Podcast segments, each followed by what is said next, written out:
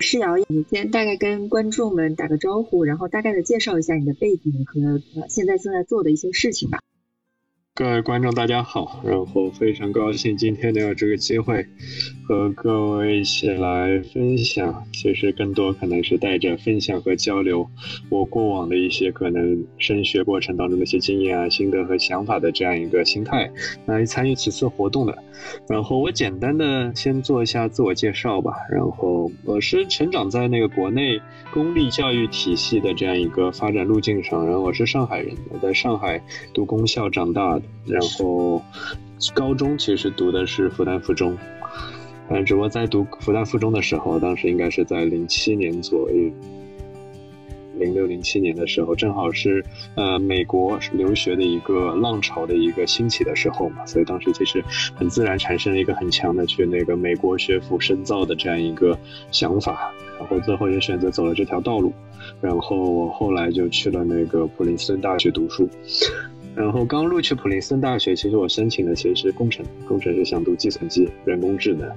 感觉和我现在做的事情可能关联度会更高一点，但是其实大学四年我辗转过好多一些方向，然后其实最后读的是哲学。反正，哲学其实读的一个很大的原因是，我感觉我感兴趣的很多问题偏理论、更抽象。然后我最早呃抱着的一个问题带到大学里面的就是，其实是想去探索人类智能这个概念吧。但是当我发现人工智能其实算法的时候，我其实不太认可这个方向，所以我就选择了哲学。去思考一些可能更深邃的关于人的灵魂思考、存在啊、意义啊这一类的一个问题，然后最后读了这个专业。然后我是在幺四年毕业之后回到国内，回到国内也是阴差阳错就开始我现在创业这条道路。然后现在创业我做的是。其次科创的企业，然后如果说是呃大家关注到青少年科技教育的话，在国内应该或多或少可能都会听到过我们的团队。然后我们现在主要其实是在围绕中小学生来建立比较适合培养他们创新素养的。课程，但有可能很多人都会在想，创新素养这个东西也能培养。然后这其实就回归到我们其实做这整件事的一个核心的一个理念。其实我一直觉得，学生的一种创新的一个能力是一种习惯，这种习惯如果缺乏一个好的方式平台去不断的磨练，哎，其实是会被忘记的。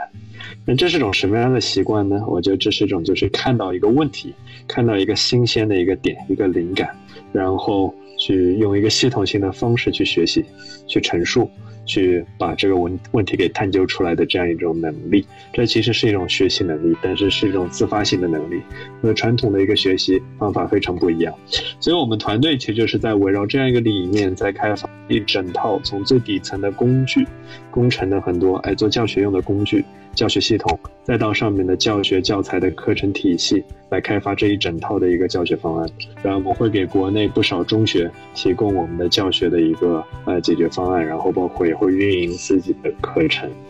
所以这大概是我现在在做的一整件事情。对，然后对，嗯，介介绍的比较可能快，我不知道讲的清楚。好的，嗯，很清楚，很清楚。呃，因为我跟志瑶两个人都在上海，然后呃，因为都在做一些这个教育创业相关的事情，所以相对来说，其实我们应该有认识三年。因为我的 Zooming，我们 Zooming 也是二零一四年的年成立的，所以其实应该说最近的这呃四年了，就一八年也快过完了，是吧？这个三年多四年了，我们应该说一直看着故事，然后和他团队不断的在发展和成长的。那么今天开始之前也跟世瑶开 up 了一会儿，就是聊到了他最近公司很多的进展哈。那么，呃，在讲到公司之前，我觉得可能回到二零零六、二零零七年那个阶段，就你当时说，呃，这个美国的本科浪潮开始了，然后自然而然出现了自己想去海外深造的这样的一个想法。在那个时候，你就觉得说特别想搞清楚，呃，人工智能这个领域里边的一些问题。但是那个时候不像现在啊，现在大家都在。懂的和不懂的都在说这几个词，你在那个时候是怎么想到这样一个概念的？是因为什么原因接触到了？而且为什么会觉得这是一个特别值得你探究的一个领域呢？当时就站在一个中学生的维度啊，所以很多的想法愿景其实充满了很多浪漫的色彩。然后我在我在那个其实高一之前吧，其实还算一个理科竞赛生。其实当时都参加数学竞赛，所以其实本身是对于像理工科啊有一种天然的爱好。然后当时其实，在复旦附中还在学那我们学生会 有做活动，啊，那个学生会就叫网络部，网络部其实跟跟 tech 有关。所以其实是有这种天然的这种亲近感嘛，然后再加上我在高中的时候参加英特尔创新大赛，当时是做做机器人，就单片机，所以其实就是在升学的这个点上，其实当时在思考未来要攀登的高峰是什么方向，然后当时就很自然就想到是 AI 这个方向嘛，然后但当时其实我觉得我对于 AI 的理解并不深刻，你当时是 怎么理解 AI 的？理解 AI，我我知道大概对图灵测试有一个概念，就是 AI 大概达到什么什么样维度可以算是一种 AI，就是 OK 了，然后是一种已经可以被接受的一个认可的一种 AI 能力。然后，所以我当时其实认知 AI 下，它应该就是一种计算机。可能基于计算机的整个一个工程体系，然后来创造一个能够替代人类智能和思考的一种呃 capacity 一种能力吧，这是我当时的一个粗浅的认知。嗯嗯，然后你刚刚说，嗯，到普林斯顿之后最开始申请的是工学院，我们都知道工学院是普林斯顿非常有名的一个专业或者说一个学院。嗯，你在工学院待了多长时间呢？后来几经辗转的这些辗转都有过一些什么样的一些？应该说探索也好，或者说这个辗转呢？我在工学院待了三天了。啊？待三天的原因？决定了。原因啊，这这三天的不是是这样，就是我当时工程系其实比其他的其他的，就其实普林斯顿是有工程和那个 AB 两个项目嘛。然后工程这个项目的话，它其实有很多比较严格的课程要求，也不读完这课你没办法就是。读更深一步的工程的一些呃高阶的课程当中，可能包括像比较基础的物理啊、化学啊，像微积分啊等数学。然后我其实第一年我刚跑到普林普林斯顿嘛，然后很很激动嘛，这世界上非常优秀的学府终于来了，来了那干嘛呢？我就报了很多，我觉得看起来对我非常有吸引力的课。我应应该还记得记得记得起来啊！第一年报哪些课？我报了我们数学系的入门的一门课。当然，这一门课首先就开始有问题，这是一门数学分析，它不是一个数学应用，所以严格意义上它没有办法去 fulfill，就是去满足那个工科的一个升学的一个任何要求。然后剩下来，我当时报了一个是呃美国的平权民权历史，就是讲黑人。黑人权利发展的是，然后报了一门法文，嗯，然后还报了有有一个是那个 writing seminar，就是一个写作的一个课，嗯，但是还想报一门我忘了，然后被我那个 counselor 给否否掉了，在在美国，然后但是为什么他否掉？他当时为什么说否掉？觉得你这些课都太难修了，还是怎么？对他这第一年要保守啊，第一第一个学期要保守，说上上那么多课未必是一个好的一个选择。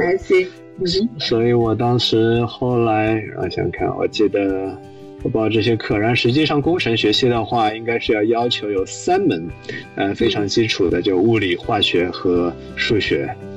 嗯嗯嗯，然后基本一个都没有。那是你报的时候，你应该就知道这些肯定跟工程学院的这个要求应该没什么关系。对，没什么关系，但我可能不是特别介意吧。我觉得没什么关系，让我上上，如果不合适，我转回来，我觉得很正常。我说美国不就在讲通识教育吗？对，没有我把这个包包包拿给我那个当时呃 engineering 的那个 dean 看，我感觉他都要吐血了。然后，对，然后后来那个他他看完这个东西，他好像一半，我当时觉得有些气话还是什么，说跟你你这样子，你你觉得你待在工程学系还有什么价值和意义吗？那那我说那我就转出去吧，然后就转出去。I see，哦，就转到文理学院。哎，对。OK。嗯，那那这个接下来的这几年你是怎么选课的呢？除了大一刚刚开始的时候就选的这些非常，应该说整个整个 spectrum 比较广的这样的一些课，嗯，选课我选课还是比较随性的，随性就是觉得什么课比较好玩我就我就选，然后所以其实我当时呃选的比较多的课程在这几个范畴啊，数学，呃。政治、历史、哲学，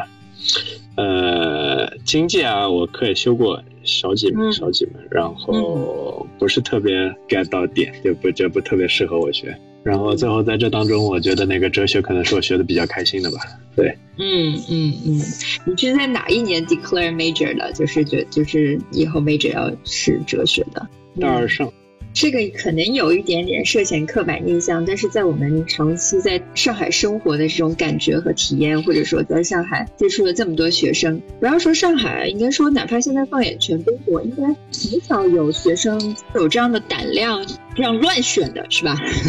挺挺多人就是挺呃挺想好了，说我出来可能是要去投行，或者说我出来要去哪里哪里，呃，那么因此我要去读哪些专业，有助于我未来的这个求职啊，读研究生或者博士等等之类。你当时有这些比较呃算计的一面吗？呃其实选科的维度上，我其实完全没有考虑过它的一个实用性，就是后来就业的这种考虑考量，其实是完全没有的。嗯我在大三升大四这一段，其实曾有过困惑和思考，就是说，是否要尝试一些可能是金融和那个资讯行业的一个职业规划，嗯然后最后只不过被我给否定了。然后我其实大四的时候，我做好的准备是去走学术的道路。那我们今天就到这里结束。好，谢谢各位的聆听和迷路的一个邀请，以及慧宁的一个主持，很高兴今天能有这个机会分享。大家晚安。再见。